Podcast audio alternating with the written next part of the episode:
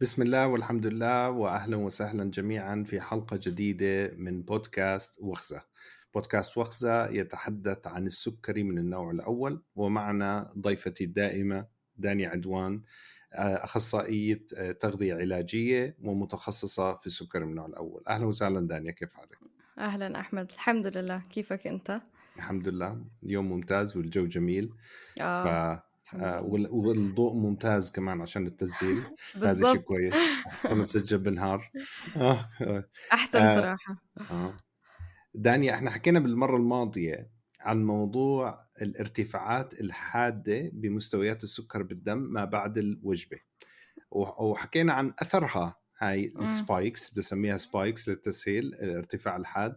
وإنه حتى لو فحصنا إحنا ممكن يعني قبل الوجبة وبعد الوجبة بساعتين وكان ضمن الطبيعي لا يعني إنه ما صار هذا ال spike خلال فترة الساعتين. وجود هاي ال spikes كل ما كانت حادة أكثر في لها آثار سلبية على المدى القريب أو على المدى البعيد وشرحنا باستفاضة هاي الآثار السلبية.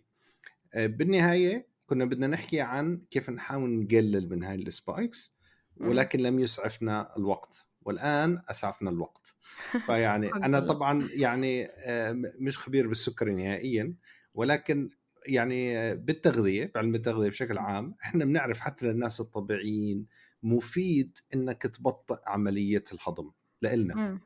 يعني تبطيء عملية الهضم له فوائد ولكم بدون شك راح يكون له فوائد لسه أكبر عشان زي ما حكينا المصاب بالسكر من النوع الأول آه بياخذ الأنسولين خارجي وهذا الأنسولين خارجي مفعوله أبطأ من الأنسولين اللي بيطلع من البنكرياس. فيعني في آه داعي لسه أكبر على إنك تبطئ عملية الهضم. فأتوقع هذا أهم شيء صح؟ إنه نبطئ عملية الهضم. مزبوط هو إحنا إذا بدنا نحل مشكلة الارتفاعات الحادة اللي بعد نص ساعة ساعة من الأكل بدنا نطلع على كيف نقدر نبطئ الهضم زي ما حكيت. مش بس لأنه الإنسولين بطيء كمان نرجع نذكر إنه البنكرياس بطل يفرز هرمون جدا مهم بعملية آه الهضم اللي هو الأميلين. الأميلين وظيفته الأساسية تقريبا هي إنه يخلي عملية الهضم أطول ما يمكن. على نعم. حسب نوع وجبتك. فطالما هو مش موجود فبرضه إحنا مضطرين نشتغل شوي زيادة أكتر من الناس التانيين حتى نقدر نبطئ الهضم. ولكن يعني الحمد لله هذا الإشي وارد. في في حلول بنقدر نعملها بتمكننا من إنه إحنا آه، نبطئ عملية هضم الأكل فبالتالي إحنا زي كأنه عم نعطي فرصة للإنسولين إنه يشتغل. وبرضه ممكن نحكي عن كيف ممكن مرات نسرع الإنسولين بس دائما إحنا يفضل نتوجه لموضوع كيف نعدل على سيستم أكلنا على طبيعة الوجبات على كميتها على مثلا نقسمها ولا ما نقسمها. هلأ رح نحكي بكل هاي التفاصيل. دائما هذا أسلم إنه إحنا نتعامل معه من إنه إحنا يعني نلعب بالإنسولين خلينا نحكي. لأنه مرات نعم. مش الكل عنده القدرة الكافية إنه آه، يغير على الإنسولين ويكون موضوع ناجح بدون ما يكون في مضاعفات زي هبوط سكر دم أو غيره. نعم وإحنا يعني هذا الإشي اللي عندنا سيطرة أكبر عليه. إحنا بناكل وبناكل كثير وبشكل دائم. آه بتعرفي ذكرتيني معلش أنا بدي اعمل آه مقاطعة يعني نطلع نحكي شيء ثاني ورد نرجع بس تذكرت هذيك اليوم آه بقرأ research صدر حديثا كثير interesting بحكي لك عن الناس اللي التغذية تبعتهم بشكل عام غير صحية. إذا بتحولوا بصير ياكلوا غذاء صحي أكثر إذا كان عمرهم بالأربعينات يعني عمره 40 سنة الشخص وكان أكله كثير سيء وبعدين تحول صار يأكل أكل يعني تغذية صحية خلينا أحكي يتوقع إنه آه، يزيد آه، معدل عمره سبع سنوات من التغذية. نعم سبع سنوات. واللي بيعمل هذا التغيير على الستين برضه بتوقع إنه يزيد من سنتين لثلاث سنين. فشوف قديش مهم إنه الواحد يأكل بشكل صحيح. هذا الحكي إحنا دائما كنا نفكر إنه خلص بعد ال 40 صار too late يعني. آه. بس لا it's never too late يعني انه الواحد فعلا يهتم بأكله. وأنت هذا الشيء بتأكله كل يوم؟ وهي العادات الصحية اللي بتعملها في الغذاء بتفيدك لآخر عمرك يعني. وتخليك تعيش صح. بصحة وسلام طبعا إحنا ما بنحكي إن الواحد بيتحكم بعمره. العمر الأجل مكتوب بس إحنا بنحكي إنه بالمعدل زي الناس اللي بيدخنوا مثلا بالمعدل بيموتوا أبكر من الناس اللي ما بدخنوا وخلافه صحيح. ناحيه من ناحية إحصائية وليس من ناحية قدرية يعني عشان ما حدا يفهمنا غلط من ناحية آه. إنه بلش بغض النظر عن بالزبط. عمرك عن نعم. آه، أول السنة آخر السنة لما تقدر تبلش بلش يعني ما تستنى بالزبط. تحكي الأسبوع الجاي بدي أبلش لا بلش yeah. بالبسيط اللي بتقدر تعمله 100% وأنا وأنا نرجع لموضوعنا أنا عندي الحل لك لا تقنعيني الحل كثير سهل. الله يستر ونحلو لك. لا يفطر حمص وفول وفلافل. خلص جيب لي الله وكيلك زي كأنه أكل له شوال سمنت. من هون ل يا ساتر. ل 12 ساعة ما بجوع. ببطل أكل ولا ما ببطل أكل؟ ببطئ الأكل من آه. كمية الدهون. زيت دهون؟ زيتون على طحينة آه. على فلافل مقلي. طبعا هلا رح نحكي عن الدهون. الحمص والفول عندنا لما تأكله ب... ب... يعني بالأردن بحكوا فلسطين يعني تحديدا. إذا ما كان الزيت هيك واحد سنتي هيك ارتفاعه فوق صحن الحمص لا يعتبر أنت حط زيت يعني. أنت هيك عملت لنا مشاكل. آه. مقاومة إنسولين بسبب كمية الدهون اللي بالوجبة. لا حول ولا قوة الا بالله لا خلص بلاش. نتراجع عن هذا الحل. آه طيب أنا بدي أعطيك الميكروفون. أنت احكي لنا حلول كان أحسن. طيب هلأ آه رح نحكي عن كم نصيحة لهم علاقة بالأكل. مش مشترط إنه إحنا نطبقهم كلهم. مرات الشخص إذا جرب واحدة منهم بتزبط معه وممكن تخفف جدا من الارتفاعات اللي بتحدث آه، بعد نص ساعة لساعة من ما هو يبلش أكل.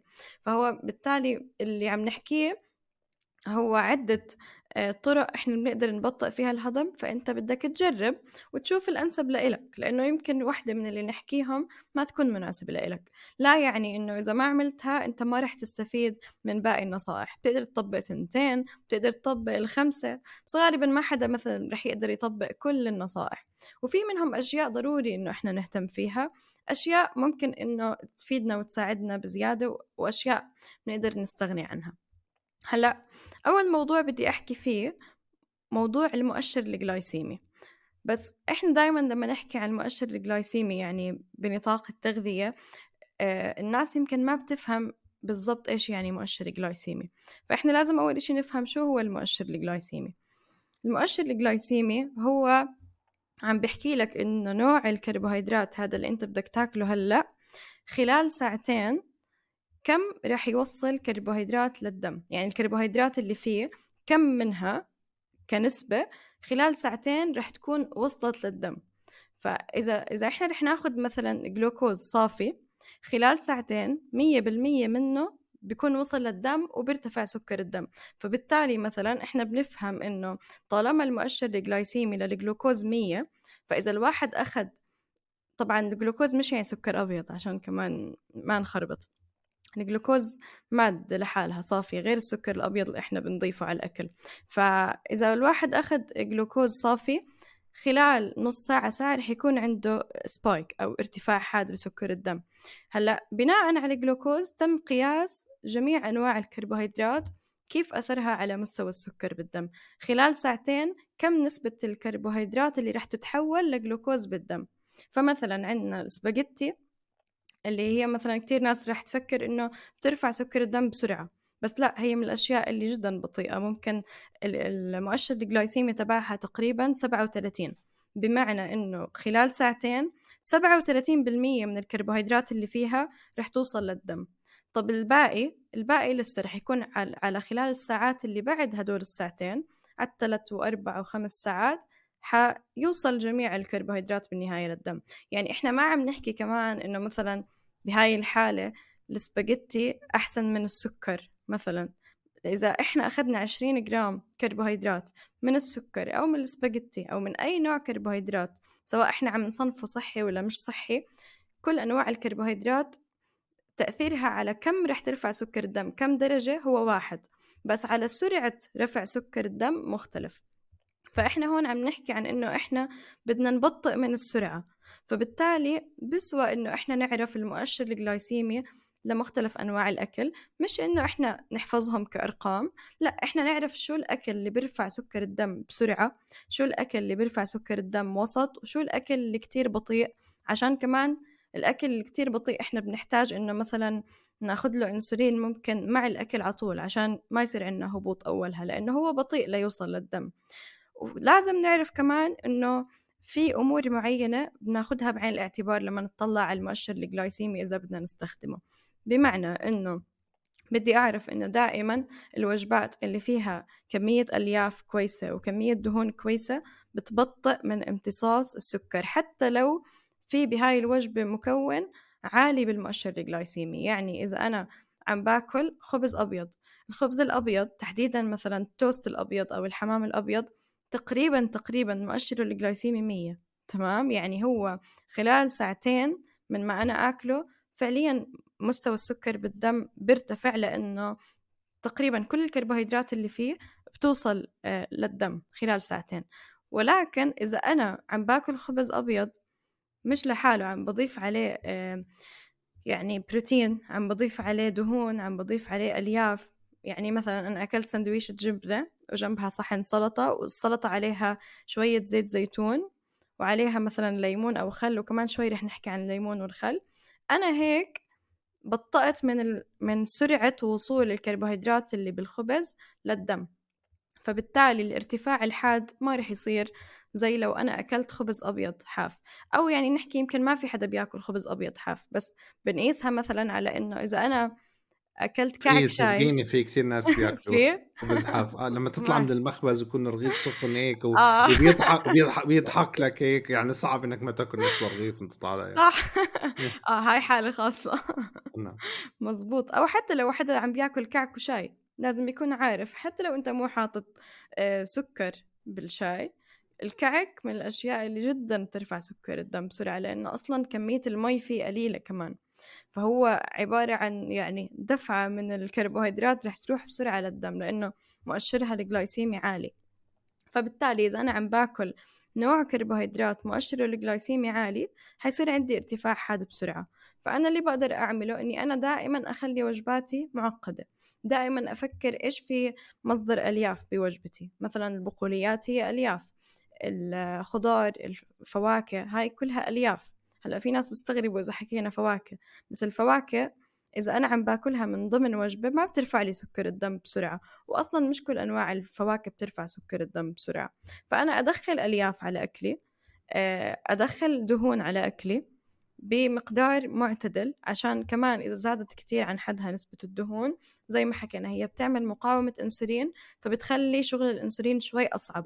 فممكن ما تلاقي ارتفاع بعد الأكل بس تروح تلاقي ارتفاع بعد ثلاث أربع ساعات. فأنت إذا رح تاكل وجبة عالية جدا بالدهون هاي إلها حل مختلف. بنحكي عنه بحلقة لحاله هي إنه نقسم جرعة الأنسولين. فإحنا هلأ عم نحكي عن الكربوهيدرات خلينا نركز فيهم. فإحنا نضيف بروتين ودهون وألياف على أكلنا. دائما نطلع إيش في بروتين بأكلنا لأنه أصلا له كتير فوائد وإحنا كتير بنهمل. استهلاك البروتين سواء الناس اللي معهم سكري أو الناس اللي ما معهم سكري. هاي النصيحة منطبقة على الكل إنه أنا دايما أطلع وين مصدر البروتين بوجبتي. هل أنا عم باكل كمية بروتين كافية على أغلب الوجبات؟ هلأ كمية البروتين الكافية بتساعد الجسم إنه يفرز برضه هرمونات بتبطئ من عملية الهضم. فعشان هيك مهم البروتين والدهون بالوجبة. آه بدك طيب تحكي شيء؟ ممتاز آه, آه. بدي أحكي معلش هذا موضوع glycemic index آه انت حكيتي glycemic index للناس اللي معهم سكري إيه، قد يكون له أهمية في أنه قديش بسرعة آه، خلال مثلا أول ساعة أو ساعتين بيوصل أول خلال أول ساعتين بيوصل كمية من الكربوهيدرات اللي أكلناها من هذا الصنف اللي هو آه، مكون من الكربوهيدرات إلى الدم ولكن بنفس الوقت حكيتي إذا أنت بتكون وجبة معقدة بمعنى فيها بروتين ودهون بالإضافة إلى الكربوهيدرات بصير الأبطأ. هل هذا معناته إنه إذا كانت الوجبة معقدة اللي اكلتها ال glycemic index بطل له قيمة؟ يعني نوعا ما نعم. إذا الوجبة معقدة كتير بتقل أهميته. آه بس في يعني لأنه برضو إحنا هون عم نحكي عن آه سكري فما في يعني ما في إشي بينطبق على الكل. في ناس مهما كانت وجبته معقدة مثلا طالما هو عم بياكل خبز أبيض هو دائما بشوف ارتفاع عن نص ساعة وعلى الساعة مع الخبز الأبيض مم. وهذا الإشي مش قادر هو آه، يتحكم فيه. بهاي بهاي الحالة ممكن الحل يكون إنه أنا أشوف بديل عن الخبز الأبيض. لأنه بحالتي أنا الخبز الأبيض ما عم بيناسبني بس في ناس كتير معها سكري نوع أول وبتاكل خبز أبيض ما بصير عندها أي ارتفاع يعني بعد الأكل لأنها عارفة كم تاخد الأنسولين وإمتى تاخد الأنسولين. هو موضوع توقيت الأنسولين كمان لو نقعد نركز فيه ونسجل كل مرة مثلا أي ساعة أخذنا أنسولين وأي ساعة بدأنا أكل وكم كانت كمية الخبز بأكلي ومتى بلش الارتفاع مع الوقت ومع مساعدة الفريق الطبي أو مثقف السكري ممكن الشخص يقدر يغير على وقت الأنسولين فما يحتاج يغير على نوع الأكل. فيحل المشكلة. إحنا بالنهاية بهمنا تنحل مشكلة الارتفاع بعد الأكل بغض النظر عن نوع الأكل اللي عم بياكله الشخص لأنه إحنا حكينا سابقا ما في نظام غذائي خاص بالناس اللي معها سكري ولا في يعني أي منظمة بتنصحك إنه أنت تاكل الشوكولاتة اللي مكتوب عليها مناسبة لمرضى السكري وتبتعد عن الشوكولاتة اللي اللي هي العادية اللي بيستهلكوها باقي الناس. لأنه أصلا يمكن نوع الشوكولاتة للناس اللي معهم سكري ما تعرف تتعامل أنت أصلا مع كيف تاخذ لها أنسولين لأنه برضه هي بترفع سكر الدم بس بعد كم ساعة. برضه موضوع له دخل بكمية الدهون اللي فيها. فأهم إشي أنت تعرف شو نوع الأكل اللي عم تاكله ومتى تاخذ له أنسولين. فهمت عليكي. طيب شو في آه، طرق أخرى أنه إحنا نبطئ الوجبة غير موضوع ال glycemic index؟ تمام. قبل بس ما أفوت على يعني نصيحة تانية بدي أحكي كمان عن فكرة إنه المؤشر الجلايسيمي بتأثر بأشياء كمان ما إلها دخل ب بس آه، نوع الأكل اللي عم نضيفه على وجبتنا. برضو نفس نوع الأكل ممكن إذا كان ساخن مؤشره الجلايسيمي يكون أعلى من إذا كان بارد. خصوصا إذا إحنا عم نحكي عن إنه ساخن هو طازة وبارد يعني بايت إنه قعد بالثلاجة يوم أو يومين. خاصة البطاطا والرز بصير مع التبريد فيهم أنواع نشويات اللي هي إحنا بنسميها آه، نشويات مقاومة. بس هي باختصار بتصير مشابهة للألياف. فجسمنا ما بف... ما بهضمها بسرعة وما بهضمها كاملة. فبالتالي كأنه حكينا إنه المؤشر الجلايسيمي تبعها قل. فهذا الإشي بيساعد مرات إنك تبرد الأكل أو إنك تاكل الرز بايت بيساعد الناس اللي معاها سكري. وخلينا نحط خط أحمر وخطين وثلاثة إنه الناس اللي معاهم سكري مش الناس اللي ما معاهم سكري. السعرات الحرارية تبعت الرز والخبز والبطاطا لما يتبرد ما بتتغير. وكمية النشويات تبعته ما بتنزل للنص زي ما الناس مفكرة أصلا. هي كمية النشويات تقريبا بتضل ثابتة نتفة أو جزء صغير منها بتغير بصير نشويات معقدة بس سعراتها وكمية الكربوهيدرات اللي فيها واحدة بس سرعة متى رح ترفع سكر الدم هي اللي اختلفت نعم آه أنت قاعد بتحكي إذا أكلناه بارد طب إذا الواحد رجع سخنه ما فرقت برجع ما بتفرق تتحول لا يعني بضله اللي... بضله بعد يعني. التبريد حتى لو سخناه ما بترجع هاي النشويات بتصير آه. نشويات آه. بسيطة لا لا يعني نطبخ الرز نحطه بالثلاجة يوم وناكله ثاني يوم. آه أفضل آه. للناس اللي معاهم سكري برجع بكرر. أوكي. والله interesting يعني. آه. كمان الأكل الصلب معروف مؤشره الجلايسيمي أو قدرته على رفع سكر الدم أبطأ من الأكل م. السائل. عشان هيك إحنا لما يصير معنا هبوط بنحكي إنه يا جماعة الخير بنعالج بعصير. حتى السكر الأبيض نفسه الناس بتفكر إنه إذا أنا مثلا أكلت سكر حيرتفع مرات ما بيرتفع. العسل أحسن من السكر متى رح يرفع الدم بسرعة إذا أنت عندك هبوط؟ لأنه العسل سائل. السكر إذا ما حطيته بمي لا يعتبر علاج هبوط كويس. ممكن أنت تتفلم وتضلك عم تاكل سكر وأولها ما يرتفع وبعدين يرتفع كتير. فأنت دايما عالج الهبوط بشي سائل لأنه مؤشر الجلايسيمي عالي. برضو ناس كتير بتنصدم إنه مثلا ليش الحليب بيرفع لهم سكر الدم بسرعة؟ لأنه سائل. هو فيه كربوهيدرات ككمية عادي هي معتدلة. الكوب تقريبا فيه 12 جرام كربوهيدرات. يعني زي نص رغيف خبز. بالضبط. بس أنت لما تشرب إشي سائل غير عن لما تاكل إشي صلب. فعشان هيك الحليب مع إنه فيه دهون وفيه بروتين بس لأنه سائل بيرفع سكر الدم بسرعة. فدائما نطلع على السوائل اللي رح ناخدها. كم فيها كربوهيدرات؟ ونكون عم ناخدها من ضمن وجبة إذا إحنا ما عم ناخدها لنعالج هبوط. أفضل من إنه إحنا ناخدها لحالها هيك يعني بنص اليوم مثلا. معلش خلي عشان الناس ما تتوه خلينا ألخص اللي حكينا لحد الآن. ال ال إحنا ماشيين في خطوات تبطيء هضم الأكل. وحكينا أول. شيء انتبه لل glycemic index تبع الأكل للكربوهيدرات تحديدا. ما ما تحفظ الأرقام بس شوف إيش أسرع وإيش أبطأ وحاول تروح على أبطأ. رقم اثنين. خلي وجبتك معقدة بمعنى إنه لا تاكل كربوهيدرات لحالها في معزل كلها مع بروتين و... و...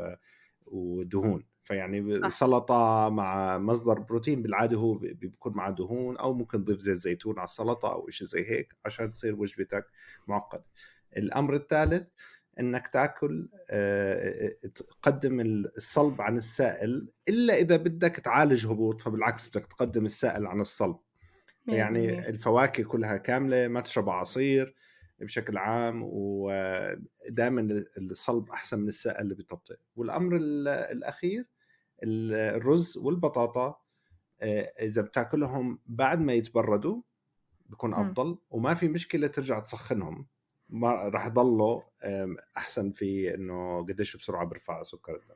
مية هيك لحد هلأ لا مركز؟ معي. طيب ممتاز. كويس. تعطيني علامة كويسة؟ علامة كاملة اليوم. خلص ممتاز.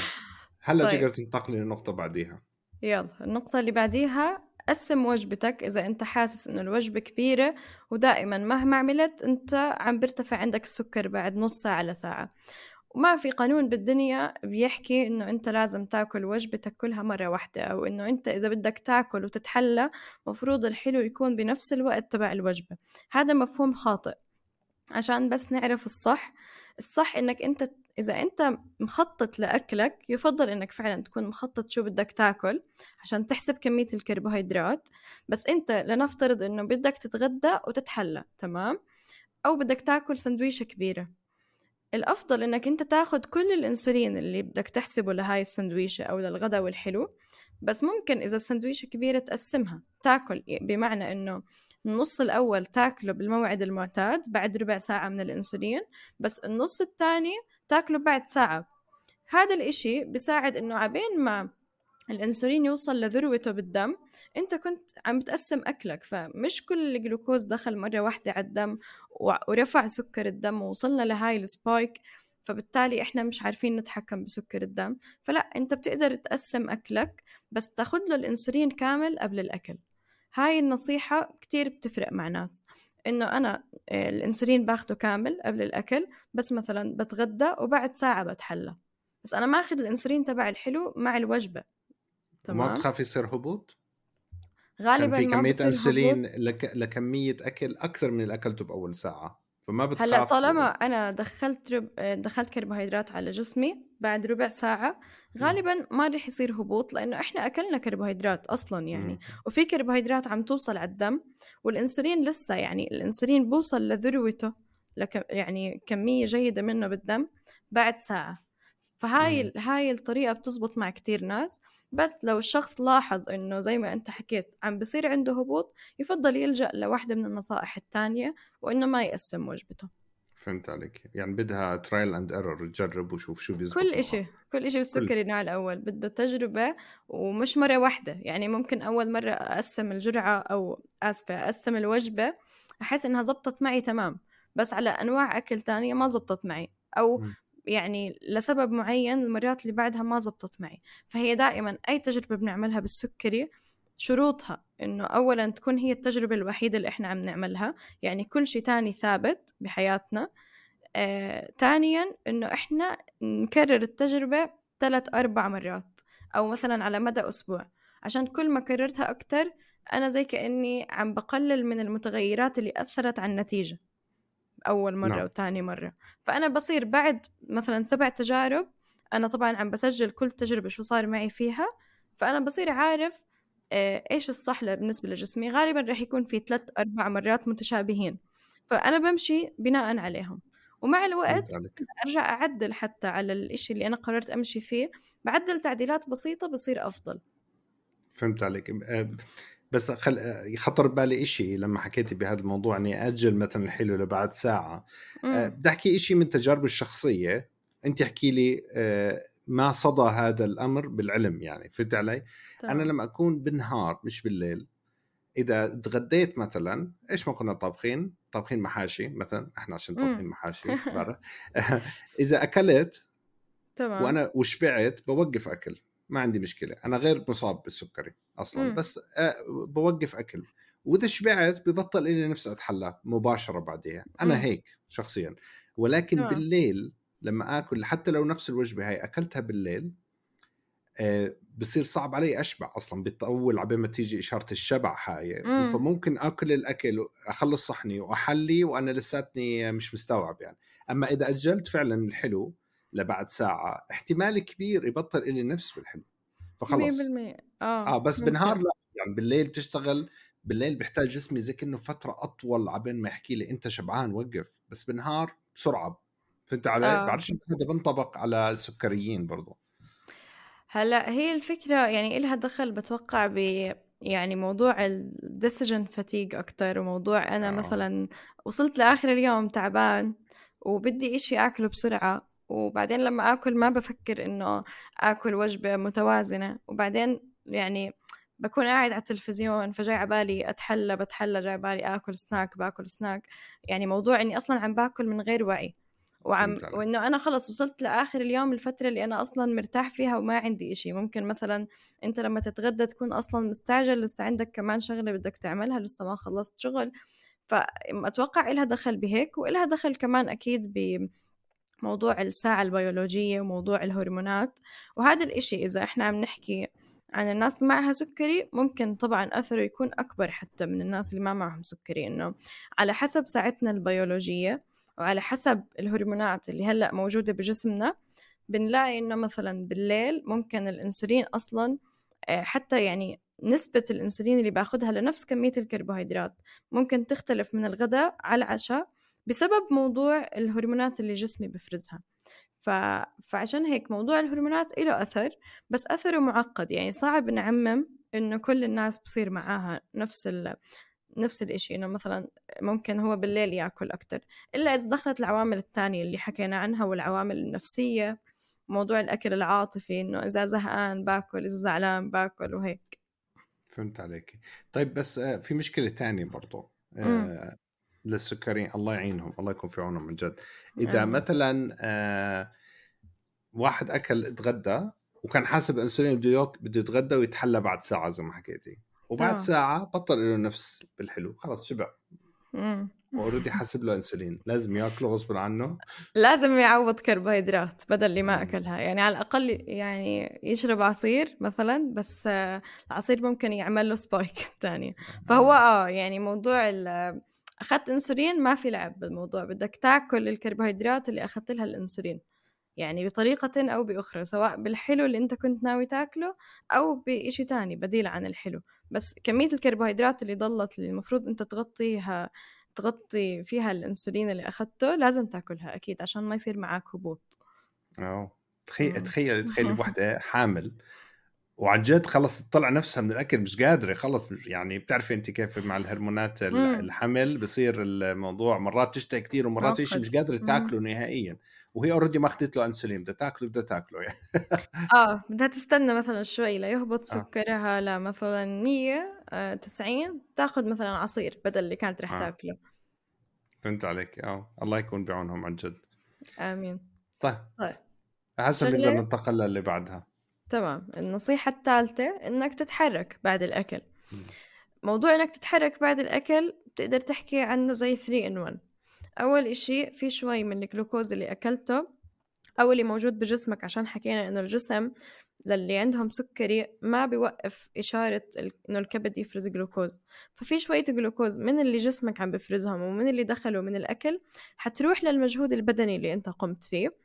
آه، الشغلة الثانية إنه الأنسولين اللي أخدته رح يصير جسمك حساس له أكتر فرح يشتغل شوي أسرع. والشغلة الثالثة إنه الهضم ممكن يبطأ شوي فيعني هاي عن جد زي حل بيساعد بالجهتين بسرع الأنسولين وبيبطئ الأكل. ولما نحكي مجهود بدني ما عم بحكي لك إنه بس تخلص أكل روح اركض نص ساعة. لا الموضوع إنه ح- أي حركة بسيطة زي إنه مثلا أقوم أتمشى خمس دقايق حرفيا خمس دقايق أو عشر دقايق كتير بتفرق مع الشخص اللي معاه سكري بإنه يتجنب حدوث الارتفاع الحاد اللي هو ال spike بعد نص ساعة لساعة من الأكل. فجدا هاي من النصائح اللي كتير ناس أصلا يعني صاروا يعرفوها مع التجربة مع الحياة مع السكري صاروا يعرفوا إنه هم إذا ضلوا قاعدين لأنه أنت قاعد وجسمك ما عم بتحرك سكر الدم حيرتفع. إجباري. إذا أنت تحركت شوي أنت كتير خففت من كم رح يرتفع بأول ساعة. فهاي من الأشياء اللي بتفيد جدا. حركة بركة زي ما بضلوا يحكوا جدودنا. تعشى وتمشى آه؟ أيوه. بس بدنا نتغدى وت... وتمشى غدا وتمشى. بالضبط. وافطر وتمشى. صح.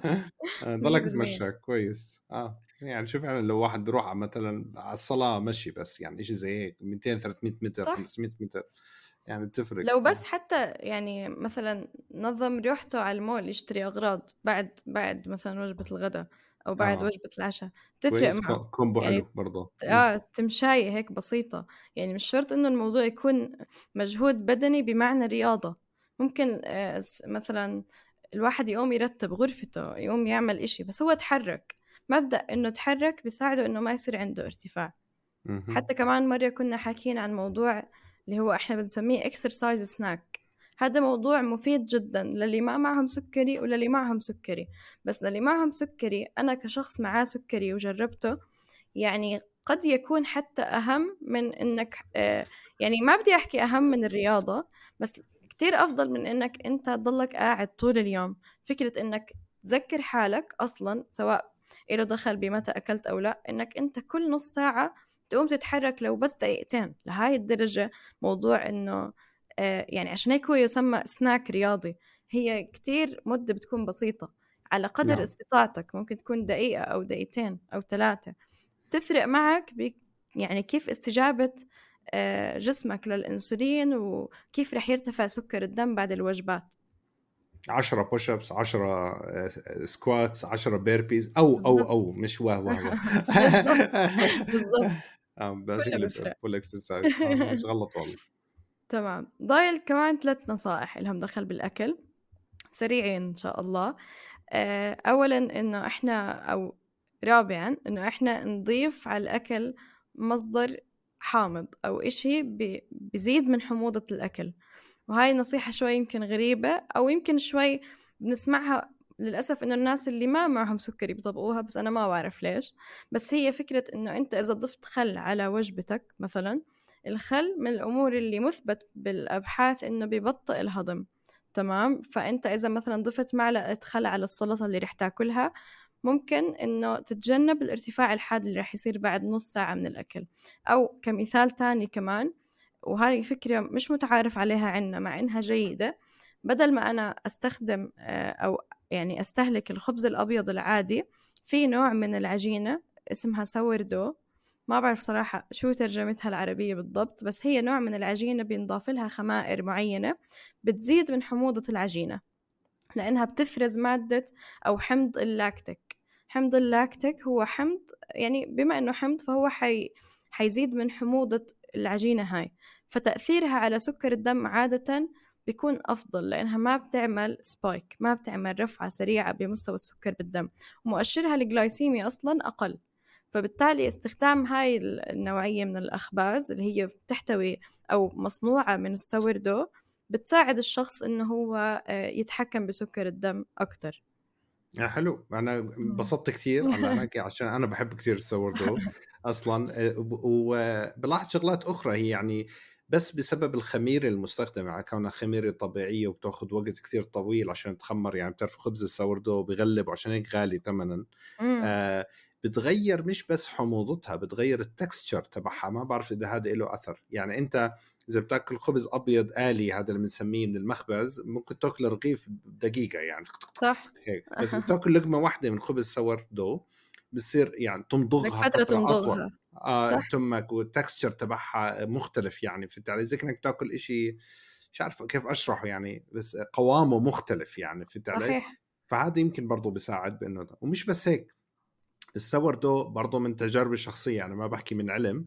آه بيريحني أكثر. يعني أنا لما آكل خبز عادي ممكن أتضايق أكثر من ناحية غازات وكذا أما ال sourdough بحسه أخف على معدتي يعني وهيك مزبوط هو شيء علمي فعليا لأنه آه. حتى الناس اللي عندها قولون عصبي مرات بتكون واحدة من النصائح إنه يعني يحول على هذا النوع من الخبز اللي هو مصنوع من السور دو نعم هو على كل حال بيقدر واحد يعمله بالبيت برضه يعني مش شرط يشتريه بس طبعا بغلب كثير يعني صعب. يعني آه فعلا. يعني إذا ست البيت شيف بتقدر. ممكن بالضبط. صح تجرب تعمله. طيب آخر شغلتين آه إنه نرتب ال- الوجبة كترتيب أكل. إنه إحنا مش بس خليناها مثلا وجبة معقدة. نصيحة إنه نبلش بالسلطة من الأشياء اللي عن جد بتخفف من كم رح يرتفع بعد الأكل بنص ساعة لساعة فإذا إحنا بنبلش بالخضار والبروتين تحديدا وبعدين بننتقل لإنه إحنا ناكل النشويات. هذا بيعطي ال- الجسم مجال إنه آه، الهضم لأنه حيصير أصعب لأنه إحنا دخلنا الألياف والبروتين أول. فبالتالي الجلوكوز أو نسبة النشويات اللي رح تتحول لجلوكو- لجلوكوز بسرعة وتروح للدم أقل. فما رح يصير في عنا ارتفاع سريع. فهاي شغلة كتير مهمة. ويعني أثرها يعني بعدة دراسات لقوا إنه تقريبا بتقلل 30% من ال peak اللي بصير أو من ال spike فيعني 30% مم. إشي محرز إشي كتير كويس. موضوع إنه بس نرتب وجبتنا. والشغلة الأخيرة واللي هي كتير مهمة هاي معلش قبل ما نروح الشغلة الأخيرة خلينا بهاي. طبعا طبعا هاي برضو من النصائح ال- خلينا نحكي الدارجة بين الناس إنه للأسف. لازم تاكل. فواكه بعد الأكل. فهل هذا آه. ينطبق يعني كانوا الفواكه يعني هي الكر... فيها كربوهيدرات أكثر. يعني لو أكلت مثلا دجاج وكذا وأشياء ولحمة. وبعد الأكل أكلت فواكه عشان تبطل الهضم هاي ينطبق على نصيحتك بس أنت م... ما في مشكلة بالفواكه تحديدا صح؟ لا لا ما في ابدا. يعني هي الفكرة مش عشان إحنا مش لازم نبدأ بالفواكه كنوع أكل. نعم. الفكرة إنه إحنا بدنا بدنا ما نبدأ بالكربوهيدرات بشكل عام. شو ما كان نوعها؟ عشان نتجنب ال spike. بس. هذا إحنا عم نحكي فيه للناس اللي معها سكري نوع أول تحديدا أصلا. يعني. ممكن حتى اللي معاهم سكري نوع تاني مش ماشيين على إنسولين. ممكن بعض النصائح اللي حكيناها اليوم ما تنطبق عليهم. إحنا هون عم نحكي عن يعني فئة معينة من الناس وفئة معينة من الناس اللي هي الناس المتعايشة مع السكري النوع الأول. فقط لا غير. موضوع إنه إحنا ناكل الفواكه أول ولا الفواكه بعد وفي ناس بربطها حتى بالآيات القرآنية. هذا الإشي يعني صراحة مش مزبوط ومضلل. يعني فكرة إنه أنا آه، أخذ آية قرآنية عشان أثبت نظرية علمية أنا بدي أحكي فيها يعني مضللة صراحة لأنه قد لا يكون في علاقة ما بين ال الدين شو عم بحكي لنا هون أو شو الرسالة اللي حابب يوصلها من الآية وبين ال- الحقيقة العلمية يعني أو التجارب اللي إحنا عملناها وعرفنا مثلا تأثير نوع معين من الأكل على الجسم.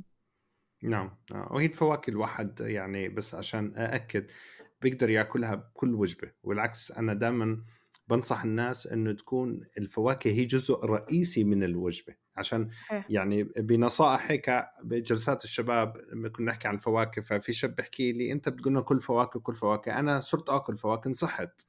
ف- مم. فلما عملت زي يعني تحري على الموضوع اكتشفت إنه هو ما غير ولا أي شيء بيومه بس زاد بس فواكه ضاف بس. زاد فواكه. آه. زاد له مثلا 300 كالوري فواكه. طبعا بدك تنصح. آه مم. إحنا لا إحنا بدنا الفواكه تدخل وتطلع شيء مكانها. يعني أنت إذا وجبتك مثلا تأكل آه، ثلاث معالق رز المعالق الكبار تبعت السكب كفكير آه خليهم مثلا معلقة واحدة رز وضيف مثلا حبة فواكه مثلا أو حبتين فواكه يعني قلل شيء وحط الفواكه مكانه. صحيح. فواكه قيمتها الغذائية عالية جدا وال فيها مي كتير فبالتالي كثافة الطاقة فيها قليلة بتساعدك إنك تشعر بالشبع. ويعني مفيدة جدا الفواكه وأنا كثير طبعا. مرات على فكرة وخصوصا العشا بالنسبة إلي هو عبارة عن مصدر بروتين وفواكه بس من دون ولا أي كربوهيدرات أخرى. يعني هي ممتاز. مصدر آه. الكربوهيدرات بيجي من الفواكه. يعني مثلا علبة تونة فواكه أو فول وفواكه آه، وإلى آخره. في ناس كتير بيستغربوا بس يعني هاي استراتيجيتي أنا مثلا لإلي كشخص معاه سكري إنه على العشاء حتى مثلا إذا أنا خلص أكلت بروتين كويس خلال اليوم ممكن عشاء يكون بس عبارة عن جد عن خضار وفواكه والفواكه كمية منيحة. بس آه، الفكرة إنه الفواكه لأنها يعني فيها مي كتير كمية الكربوهيدرات اللي فيها مش كبيرة زي ما الناس بتفكر وهضمها نوعا ما أسهل على الجسم بالليل. فأنت لما تيجي تنام أصلا يعني جهازك الهضمي بيكون مرتاح قراءات السكر نوعا ما بتكون مستقرة أكتر بالليل إذا أنا ما كانت وجبتي معقدة جدا وفيها خبز أو فيها نوع نشويات هو أصلا صعب على الناس اللي معاهم سكري أو بيحتاجوا إنهم يخططوا يخططوا له كتير ويفحصوا بعد ساعتين وثلاثة عشان يتأكدوا إنه الأمور تمام. فمرات يعني في ناس بيستغربوا بس نصيحة إنك تزيد فواكه بأكلك حتى تنطبق على الناس اللي معاها سكري لأنه ال جرام فواكه تقريبا عبارة عن يعني بالمعدل 60 كالوري 65 كالوري. ويعني ما بتتزا... ما بتتجاوز ال 15 جرام كربوهيدرات يعني مش هالكمية اللي بنحكى فيها. وجزء من هاي الكربوهيدرات بحسب شو نوع الفواكه هو ألياف. فيعني إحنا عم نحكي عن برضه نسبة ألياف ومي كويسة بتخلي سكر الدم ما يرتفع بسرعة. الفواكه اللي بترفع سكر الدم بسرعة هي المجففة تحديدا. هاي مختلفة مؤشرها الجلايسيمي جدا أعلى. وبترفع سكر الدم بسرعة وبترفعه ممكن كتير. يعني في ناس لدرجة إنه بحسوا إنه بزبط معاهم يعالجوا الهبوط بشوية زبيب أو شوية تمر. فالفواكه المجففة لا ينطبق عليها هذا الحكي بس الفواكه الطازجة جدا مهمة إنه إحنا ندخلها على الوجبات. تمام. خلص هلا بسمح لك تكملي النقطة الأخيرة. شكرا. الموضوع الأخير اللي هو جدا مهم وهذا كلنا عن جد لازم نتبعه ونحاول فيه. إنه إحنا نتجنب حدوث هبوط قبل الوجبة مم. ليش؟ لأنه حدوث هبوط قبل الوجبة بسرع من إفراغ المعدة لأنه جسمنا بده الطاقة بده الجلوكوز اللي أنا أخذته على السريع فأنا إذا أكلت على هبوط اللي بصير إنه حتى لو اللي عم باكله آه، مؤشر الجلايسيمي معتدل أو حتى لو الوجبة معقدة كنوع من أنواع الدفاع وجسمي بده يحمي حاله رح يطلع الجلوكوز بسرعة يعني إذا بدنا نشرحها بشكل بسيط ومش علمي. فجسمي رح ياخد الجلوكوز ولما ياخده حيكون كتير أسرع من المعتاد فحتكون الرفعة برضه أكتر من المعتاد. فعشان هيك تجنب الهبوط جدا جدا جدا مهم. يعني هاي صح إنها كانت آخر نصيحة بس هاي أهم نصيحة إنه إحنا بشكل عام نتجنب الهبوطات نقلل من حدوثها قدر الإمكان ونحاول نتجنبها قبل الوجبة. إذا حدث هبوط قبل الوجبة يفضل إنه إحنا نمشي بالطريقة الطبيعية لعلاجه يعني ناخد شوية عصير نستنى ليرتفع سكر الدم يرجع يوصل مثلا تسعين مية. بعدين بنرجع من أول وجديد بناخد أنسولين الأكل وبعدين بناكل. في ناس بيحكوا إنه بما إنه هبوط بما إنه أنا السكر تبعي ستين خلص خليني أبلش مثلا بتكون أكلته رز ودجاج وسلطة ببلش بالرز على طول. أولا رح يأكل كميات أعلى من الرز لأنه الهبوط بيعطي إشارة للجسم إنك أنت جوعان أكتر. ثانيا إنه زي ما حكينا حيصير إفراغ المعدة اللي بسرعة فحيرتفع عنده سكر الدم كتير. فحيلاحظ إنه الإنسولين برضه اشتغل أبطأ. فيعني صفت إنه أنت ضريت حالك ما نفعت حالك. حيصير عندك ارتفاع مضطر أنت تصححه بإنسولين زيادة بعد الأكل. فأنت لأ عالج الهبوط بإنك تاخذ سكر سريع زي العصير. بعدين خذ الانسولين تبع الوجبة وكل الوجبة. بس انت أصلا الأهم انك تحاول تتجنب الهبوط قبل الوجبة. نصائح ممتازة والله دانيا خصوصا هاي كمان النصيحة الأخيرة. إن شاء الله عسى أنه هاي النصائح كلياتها تنفع الناس المصابين بالسكر من النوع الأول. و... وإذا انتفعت من من هاي النصائح آه نطلب منك إنه تساعد إنه توصل هالنصائح للناس أكثر عن طريق إنك تعمل آه like comment share طبعا على كل المنصات إحنا موجودين موجودين على اليوتيوب موجودين على طبعا Apple Podcast Google Podcast Spotify بأي مكان بتقدر أنت تعمل فيه يعني rating أو تكتب تعليق أو تنشر وحتى برضه موجودين على الانستغرام تقدر تشاركنا على صفحتنا على وخزة. وهيك أنت بتساعد ناس أكثر يشوفوا هذا البودكاست. أنا بتشكرك مجددا دانيا لوقتك والمعلومات الثمينة وإن شاء الله نلتقي فيك في حلقة قادمة. شكرا لك أحمد. أهلا. السلام عليكم. وعليكم السلام.